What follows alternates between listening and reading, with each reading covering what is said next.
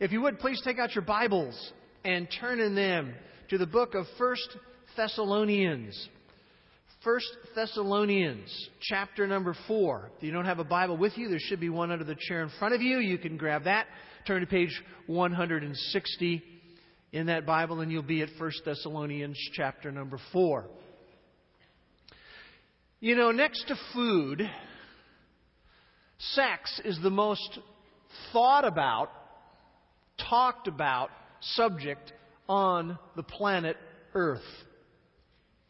Talk about sex can surface at school, it can surface on the job. We see it in television and in movies. Uh, we certainly see it in music videos. And there are a myriad of opinions that people have about sex, whether they are male or female. And here's what I want you to do I want you to watch and listen to this clip and notice the different perspectives and the different voices. I'm not a virgin anymore. There's no going back. I just got a divorce after 10 years of marriage. You can't expect me to just stop. We're just fooling around. We don't go all the way. Come on, I'm in my physical prime. It's unhealthy to deny myself. We're not ready for marriage yet, but we're ready for the next step in our relationship. Look, it's not like I'm out cruising bars or something. I'm in a committed relationship. Come on, I'm married, not blind. It's just sex. Everyone I know's doing it. What goes on behind closed doors in my own home is no one's business but my own. It's just a joke email my buddy sent me. It's just a video. I'm just looking for love. It's just sex. The church tells us not to. Those were rules created thousands of years ago before birth control, when life expectancy was, what, 40? The world says it's okay. I mean, we use protection. You know what? It's really just between me and my boyfriend. It's just sex. If I'm looking for a commitment for the rest of my life, I just want to be sure that he's the one. It's perfectly normal behavior. Come on, it's sex. It's not a sin. I mean, it's not like we're committing murder. God created sex, right? So what's wrong with it then? It's just sex. It's just sex. I'm not a virgin anymore. It's not like I'm out cruising bars or something. I'm in my physical prime. But we don't go all the unhealthy next to step deny myself. It's just sex. So what's wrong with it? A lot of different voices, a lot of different opinions, a lot of different perspectives. It's just sex. Is it really just sex?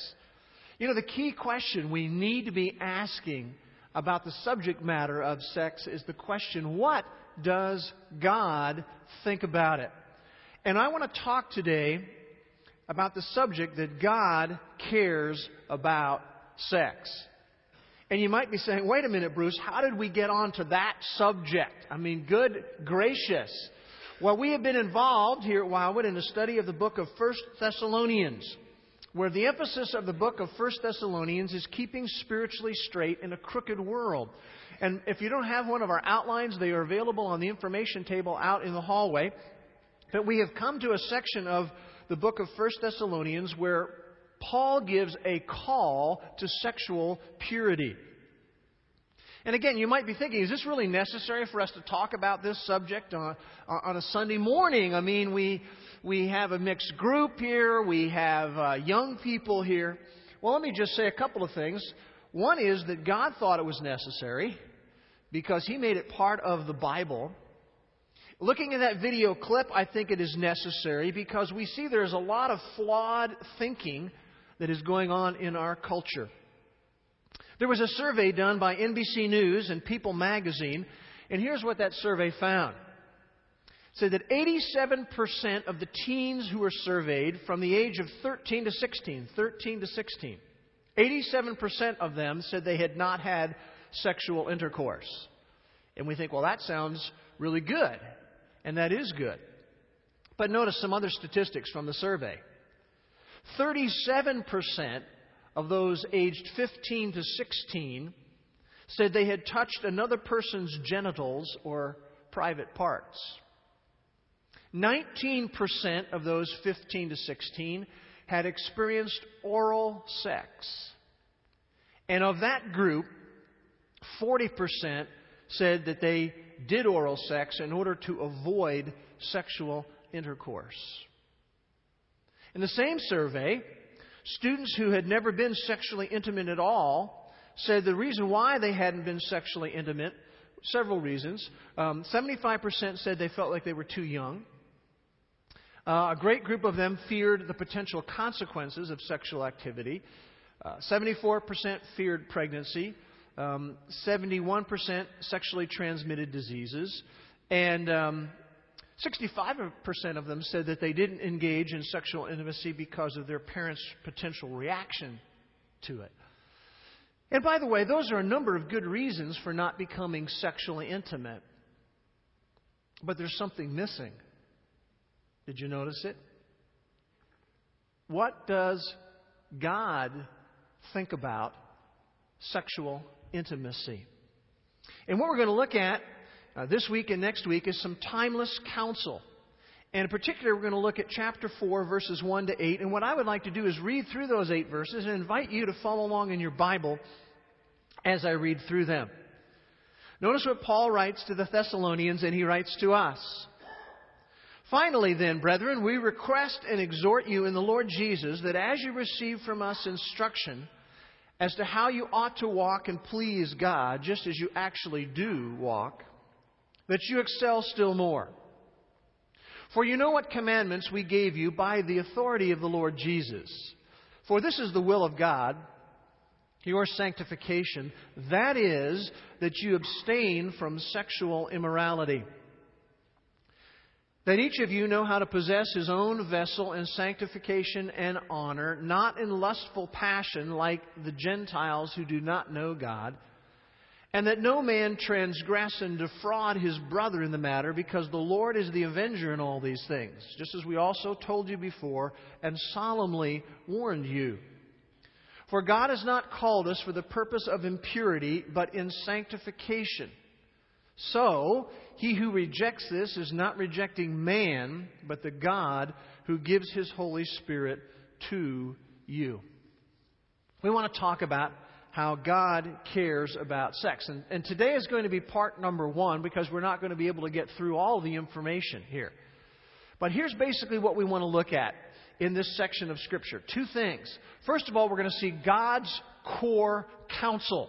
And we see that in verses 1 to 3a. And if I were going to sum up God's core counsel to us, it would be this excel in pleasing God. That is his core counsel to us.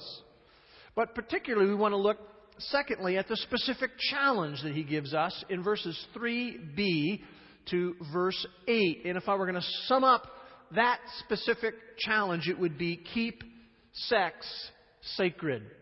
Keep sex sacred. So, those are the two things we want to look at. We won't get all the way through it, but we're going to at least begin. So, let's first of all start looking at God's core counsel. And uh, I just want you to notice the, the, the, couple of verses that end chapter 3, because there was a prayer that he gives there in chapter 3 about how we um, might increase and abound in our love for one another, and how he may establish our hearts without blame in holiness before our God and Father. And that just sets us up for verse 1 of chapter 4. And you notice, verse 1 begins with the word finally then. I like Sam Gordon's definition of an optimist. Here's what he says an optimist is. He says, when the preacher says finally, an optimist believes that he's really almost finished, you know. And that holds true here. Because in chapters 1 to 3, if you total up the verses, there are 43 verses. When he says finally in chapter 4, there are 44, 45 more verses that follow. So, uh, what's he doing here when he says finally then, brethren? The idea here is, is that, that he is shifting up to a higher gear. He is shifting to some strong exhortation that he wants to give to us. You'll notice it says there in the verse, We request and exhort you in the Lord Jesus that as you received instruction f- from us as to how you ought to walk and please God, that you excel still more. The New Living Translation says, We urge you to live in a way that pleases God. What is our natural tendency? You know what my natural tendency is? It's very simple. My natural tendency is to please myself. And that's what your natural tendency is also. But he says what he really wants us to do is rather not just please ourselves, but please God. And just like uh, parents who have human children, one of the things you want with your children is you want them to make pleasing choices in their life. And the same thing is true of us as children of God. We need to make choices as we live our life that God finds pleasing. We request and exhort you that you walk and please God. And notice it says, just as you actually do. In other words, He is commending them. He is encouraged by what He sees in their life. He says, You are living a life that is pleasing to God. But does He say, okay, now you ought to just sit back from there? No. What does He go on to say? That you excel still more. If you remember the whole flow of the book, they had done very, very well in the way they were living their life. In fact, Paul said, You have become an example to other people. And some of us here have been examples to other people in the way we walk with God. But that doesn't mean that we just go into coast mode. In fact, John Calvin said this those who far outdistance others are still a long way from the goal. And it's just like in the area of money, we always look at the people who have the least and we kind of compare ourselves to that. And the same thing can be true in our spiritual life. We look at people that are really messing up and we say, well, I'm doing, I'm doing pretty well. But we're still a long way from the goal. What's the goal? The goal is to be like Jesus. The goal is to be like Christ. And so our, our walk with God, our pleasing walk with Him, is to have continual improvement. One of the things I've learned in the spiritual life over the 30 some years I've been really focused on growing spiritually is that the level of spirituality, the level of maturity that I have is never static. It never stays right where it is. At any one given point, I am either growing or I am drifting backwards spiritually. And the same thing is true for all of us. We're either growing at any given point or we're drifting backwards. And so here's what, here's what Paul is really saying to us here. Don't settle for spiritual complacency. Rather, he says, what I want you to do is I want you to soar on to new heights. Excel still more. And then he says in verse 2 For you know what commandments we gave you by the authority of the Lord Jesus. And the, the wording here is, is military wording. He says, We gave you marching orders. We gave you truth to live by. And it's truth that is valid for every generation.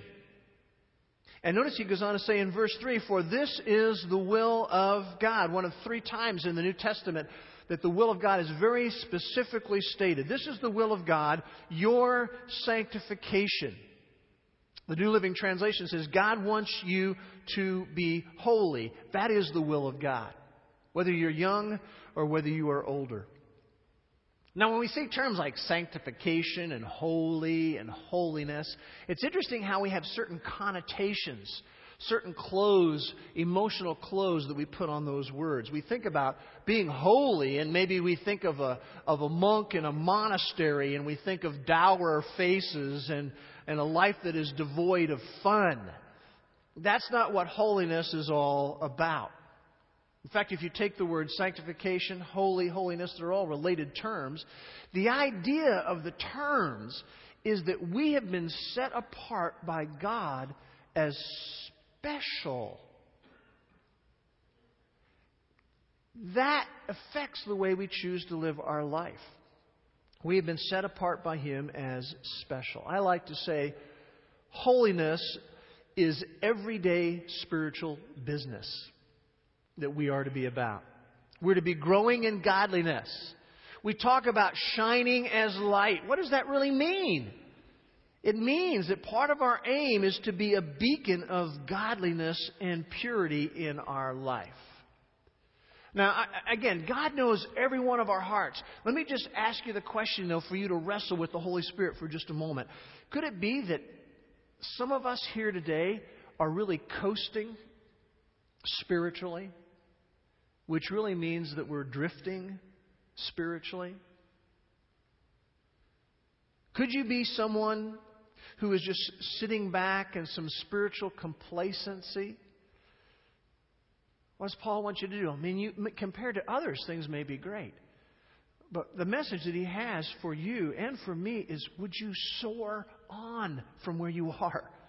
Excel still more. That means that in this year, we ought to shine brighter than we did last year. Because we need to continue to grow, and we need to continue to grow in our dependence on Him. So, God's core counsel here is excel in pleasing God. That's the message. But you know, that's a concept, and we need some more specifics. And so the specific challenge he begins to give to us at the second part of verse 3 is that we are to keep, this is what it looks like to excel in pleasing God. We keep sex sacred. Very practical. Notice verse 3. This is the will of God, your sanctification. That is, let's get specific, he says here, that you, every one of us, abstain from sexual immorality. The New Living Translation says, keep clear of it in your life. And this, this phrase, sexual immorality, is one particular word in the original. It's the word porneia. P O R N E I A. And it is a very wide term. It includes sexual activity, whether someone is married or someone is single. It is a term that includes all sexual impropriety. Porneia includes premarital sex, it includes extramarital sex, it includes casual sex, it includes living together and having sex, it includes pornography. In fact, the word pornography comes from the word porneia. And pornography is nothing more than mental sex. And again, I like the New Living Translation here. It says, keep clear of all sexual sin. You know, one of the things I love about the Bible is the Bible is just so real, isn't it? It's so real. It intersects right where we live. And what's really interesting is that when you look at the Thessalonians, sexual impurity was, was a tremendous part of their culture. They were in a port city. They were at a, a traveling crossroads, like the, like uh, the interstate highways came through there. All kinds of ha- things were happening, and sexual impurity was also part of their cultic religious life. If you go back and study their gods, you know that the pagan gods and the pagan goddesses were sexually immoral. They were portrayed that way. And so you had all kinds of effect that happened to those who were living in that culture. And sexual impurity, this is part of where God is so real. It's part of the fabric of, of our culture.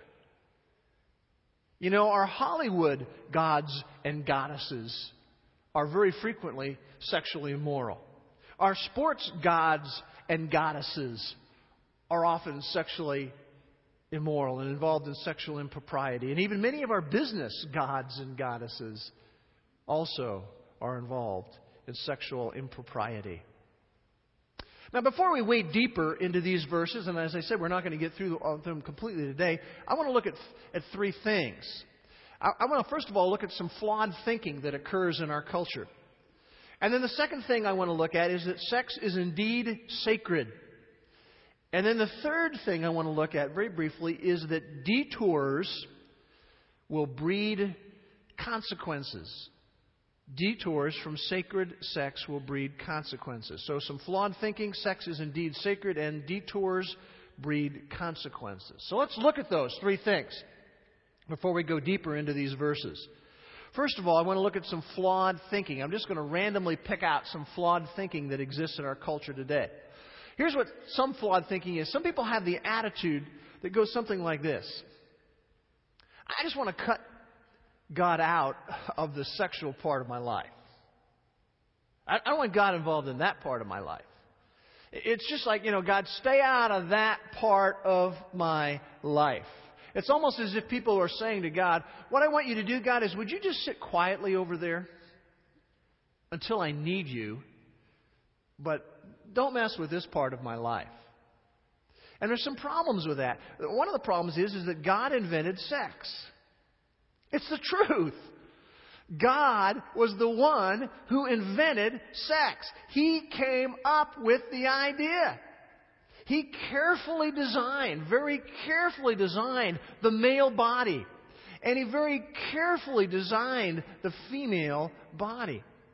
And since he is the inventor of sex, he, I think, would have some idea of the how of sex and the where of sex and the when of sex.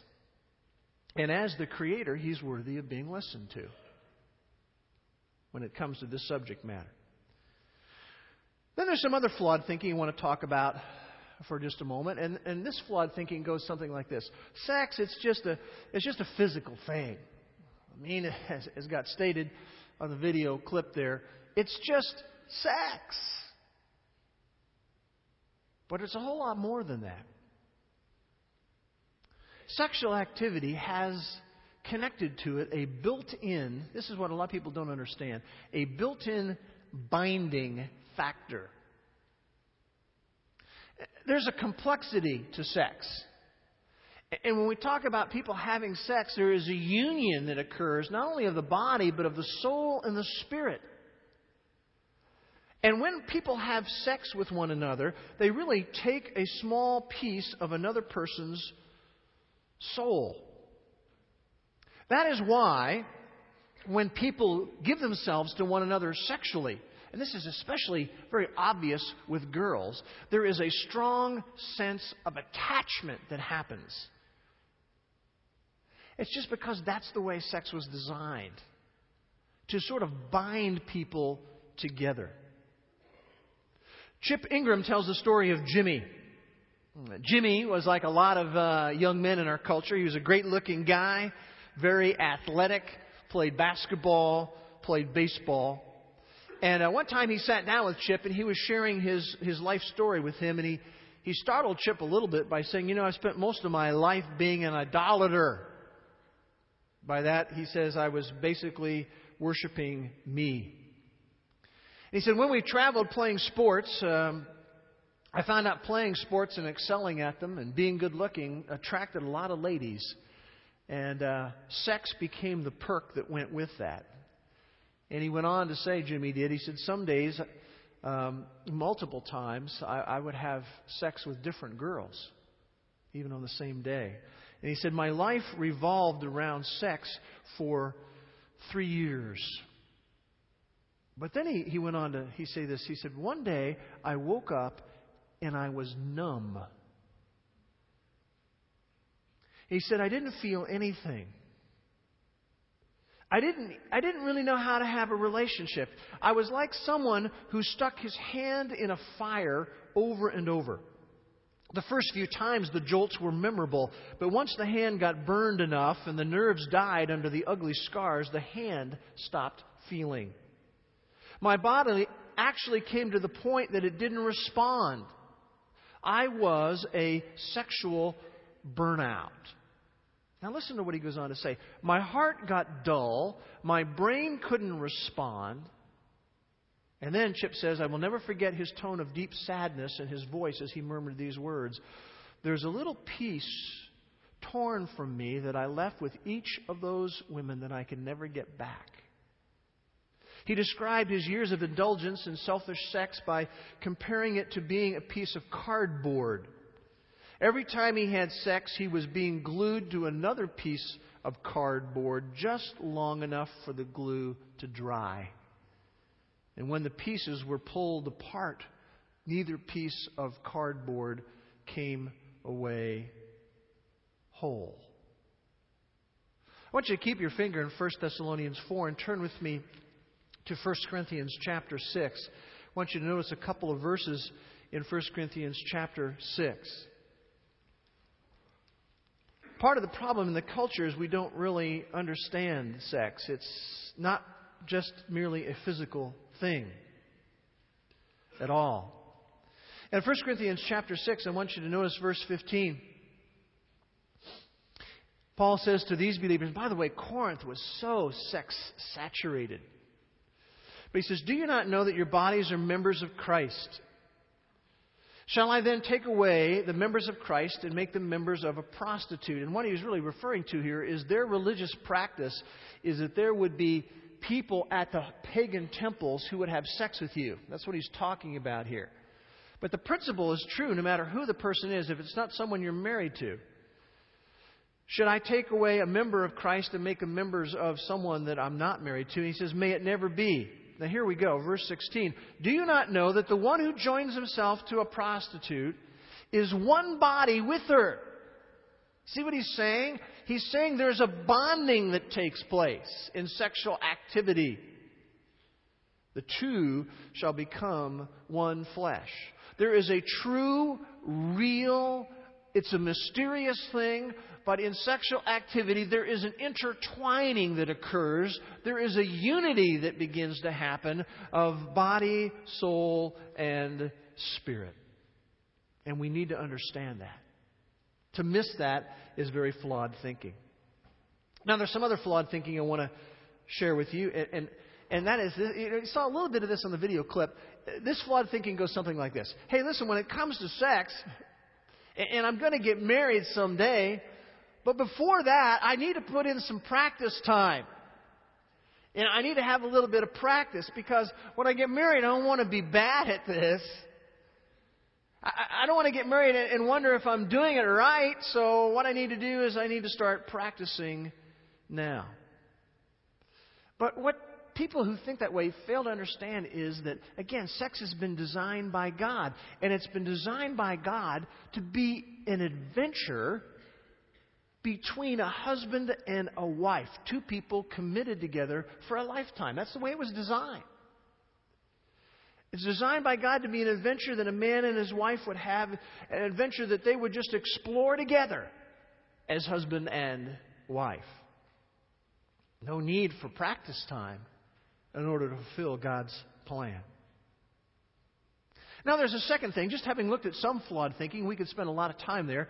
Uh, the second thing we want to look at is the truth that sex is indeed sacred. You remember that James 1:17 says that every gift that we have comes down to us from the Father of lights. And sex is a gift from his hand. But it's a gift. Now, hear me here. This is what's very important to understand. And I'm, I'm summarizing biblical teaching here. It's a gift for, here we go, married people only. It's a gift for married people only. Turn with me to Hebrews chapter 13. Hebrews chapter 13. I want you to see a critical verse. And I have been pointing people to this verse since my days in college. Take them back to it, take them back to it, take them back to it, take them back to it. Sex is a gift from his hand for married people only. It is sacred. Notice chapter 13, verse 4. He says, Marriage is to be held in honor among all. In other words, Uh, we get a lot of just slamming of marriage, and that's because it's marriage not done God's way. He says, let's lift marriage up. Marriage is to be held in honor up high for people to see. And notice it goes on to say, in the marriage bed, that's when a husband and wife come together, is to be undefiled. For fornicators, those who have sex before they are married, and adulterers, those who have sex with somebody else after they are married, God will judge. He's saying here, in essence, sex is sacred. It is a wondrous thing that God has created. It is a pleasurable thing. He desired that sex would be pleasurable, that it would be physically exciting and emotionally satisfying. But it is sacred. And, and sometimes we just undersell how, how much God designed into this sexual relationship. You, you don't, we don't have time to look at it, but you can go and you know there's a whole book of the Old Testament, a whole book of the Old Testament called the Song of Songs or the Song of Solomon that deals with the fact that he designed sex to be wondrous and pleasurable for married people. And, and, and again, I, I got to show you these verses. Go to Proverbs chapter 5. You know, in the middle of your Bible, you have the book of Psalms, and then you have the book of Proverbs right after that. And I want you to notice Proverbs chapter 5. And I have brought people to these verses multiple times since my days in college. Very important to see these verses. Proverbs chapter 5. Verse 18, he says, Let your fountain be blessed. The whole idea here is there's a word picture of water flowing, and it's, it's sexual language, okay? Let your fountain be blessed. This is what God says. Let your fountain be blessed, and, uh, and rejoice in the wife of your youth. As a loving hind and a graceful doe, let her breasts, this is God speaking, let her breasts, the breasts of your wife, satisfy you at all times. Be exhilarated always with her love. Very, very strong language in the original Hebrew.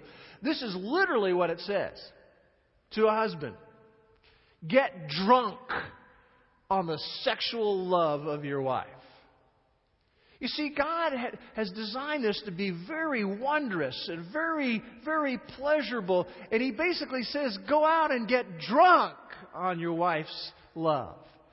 It is an honorable and sacred thing. It was created for the glory of God. Can I hear an amen this morning out there? From married people, I hope. Uh, yeah, all right, I got one. Sex is sacred. And it's interesting if you go back, travel back with me to 1 Thessalonians, I want you to see something that's interesting. It is a sacred thing, but there are three negative terms that he comes up with here to describe the violation of God's sacred plan. The first we've already seen, it's in verse 3 abstaining from sexual immorality, from porneia. Another term he comes up with is verse 5, not in lustful passion like the Gentiles and the pagans. And then in verse 7, he has another negative term. He called us not for the purpose of impurity. In the context, this is talking about sexual impurity. He says, Don't go that way. Keep it sacred. Keep it according to my plan. Sex is sacred. Now, what does that mean? It means it's not to be handled casually. We're not to view it as some mere hookup that we have. It's designed by God to be a true adventure. And He desires, this is the truth, He desires for those who are married to experience to, to its fullest potential. In fact, He desires for every one of us, even before we are married, that we would wait so that we could experience to its fullest potential without guilt, without shame, and without negative consequences. You see, that's what God wants for you. He wants you to experience sex to its fullest potential without guilt, without shame, and without negative consequences. And speaking of negative consequence, consequences, we want to look at the idea that detours from God's plan breeds consequences. We don't have great rivers here. I mean, this is not a great river state. But you know, great rivers are very beautiful. They're very exciting, and they can be fun to get on and have fun on, especially if you can do whitewater rafting on them. They're fun and exciting and beautiful when they stay inside of their banks. But when a river comes outside of its banks, that's when there is damage and destruction. And the same thing is true of sex. If it flows inside of the banks and the boundaries that God has given to it, it's a beautiful and wonderful thing. But once it starts to flow outside of the boundaries, then damage will surface. Go back with me real quickly to 1 Corinthians chapter 6. Uh, I just want to look at this real fast. Uh, 1 Corinthians 6, again.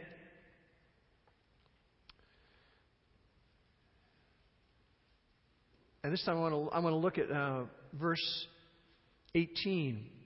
He says there, Flee, run from sexual immorality.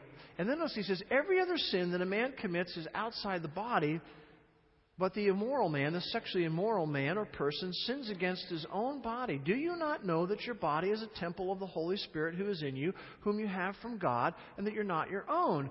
For you've been bought with a price, therefore glorify God in your body. There are consequences, he says, that will come when you take sex outside of the banks. They could be sexually transmitted diseases, they can be pregnancies, they can be emotional trauma and scars. It can deflate, listen, it can deflate. Getting involved in sex outside of marriage can deflate your relationship with God. It can take the bounce out of it. And, and there are negative ramifications to sexual impropriety. Some of us have personally experienced that in our lives. We could take testimony. Some of us have witnessed that. Some of us have just heard about it and the sexual impropriety and the negative ramifications has affected individual lives, individual families. It's infected churches. It's affected communities and nations. Inside of marriage, sex is designed to be pleasurable and fulfilling, but when we take it outside, oh, maybe not initially we'll be aware of it, but eventually we will be burned and we will be hurt by it. I want you to hear the, the story of Amy that she tells about her friend. She says, I have a friend whose relationships always start out great and then they get torn apart. She gets so attached because she's been sexually active with them. We're talking, we were talking one weekend and she said this to me You don't know how awesome I think it is that you're not going to have sex until you're married. I wish I would have done that. She knows it's wrong, but sex has been such a big part of her life the past six years. She wishes she could stop it. She says she can't. She doesn't know how to have a relationship without it. And my thought is, when are we going to learn that God knows what He's talking about? When are we going to learn that as a culture? It's interesting. Research was done by the Bethesda Research Group came out in the Washington Post. Here's what it concluded. Listen to this. Couples who strongly believe that sex outside of marriage is wrong are a whopping 31% more satisfied in their sex lives. Now, that's something. They say sex is for marriage. They are 31% more satisfied with their sex life. And here's also interesting those who cohabitate or live together before marriage have a 50% higher possibility of divorce than those who don't live together before marriage. And researchers at UCLA discovered that not only do those who cohabitate have a higher level of divorce, they're more likely to commit adultery once they get married. I think God knows what He's talking about. I just think that He does. And by the way, I want to say this this morning. If you are single and you are still a virgin, I want to applaud you. I want to applaud you because you've made the right choices. God cares about sex. Now, as I said, today is just part number one. I mean, we, we aren't going to be able to get through this. You have to come back next week because he's got a whole lot more to say, and we've got a whole lot more that we need to look at. But as we close today, I want to, I want to talk about some life response that I think we can have coming out of our little time with these verses. And, and that life response involves two ideas. Number one is to recalibrate, and number two is to repent. I think one life response that God wants from us is He wants us to recalibrate a little bit. Here's what I would like to suggest that you do. I don't care whether you're older or whatever. I would like you to, every day for the next week, I want you to read 1 Thessalonians 4 1 to 8. I want you to read through those verses and think about does God want me to recalibrate anything in my life? And you might also ask yourself this question If you believe that sex is sacred, how should that be displayed in my life right now? What would it look like to be consistent with my belief that sex is sacred? So we need to, I believe, and God wants us to and desires us to recalibrate a little bit. I need to do the same thing. And then the second thing, second possible life response, is that maybe God wants us to repent. Again, I don't know your secret life and you don't know mine. But maybe some of us have been stepping over God's line and we know that we have been out of bounds. Maybe some of us have done some pretty shameful things. We've been with the wrong people in wrong places at the wrong time. And the reality is, of course, that God knows every sorrowful detail of those things. And yet, here's the amazing thing that is why He sent His Son to pay our debt. I love Isaiah 1:18. I mean, I just love it. It says, "Though our sins are as scarlet, they can be as white as snow. Though our sins are red like crimson, it can be like wool." Jesus can break the power of sin in your life. Jesus can cleanse you. Jesus can restore you. And by His grace and His power, He can give you the strength to start over again if that's what's needed. Let's just pray together. Father, we thank you again for just such a great passage, and it's so real and, and so needed in our day, and, and each one of us needs this. And I would pray, Father, that you would help us to realize we are a temple of the Holy Spirit, and there may be some significant recalibration that needs to happen. And Father, maybe for some of us, there really needs to be some significant repenting where we change our mind and we confess some things to you and, that, and we change our actions coming out of that. But I would pray, Father, there would be nobody who would be discouraged and feel they were hopeless or they've made too many mistakes or they're like a Jimmy who felt like they completely failed. But they might realize that when they come to you, and ask for your forgiveness, that you are there with it, and that you can cleanse them, and you can restore them, and you can take them and make them white as snow. I pray that you'll do great things in all of our lives coming out of our study of this section of 1 Thessalonians, and we pray these things in Jesus' name. Amen.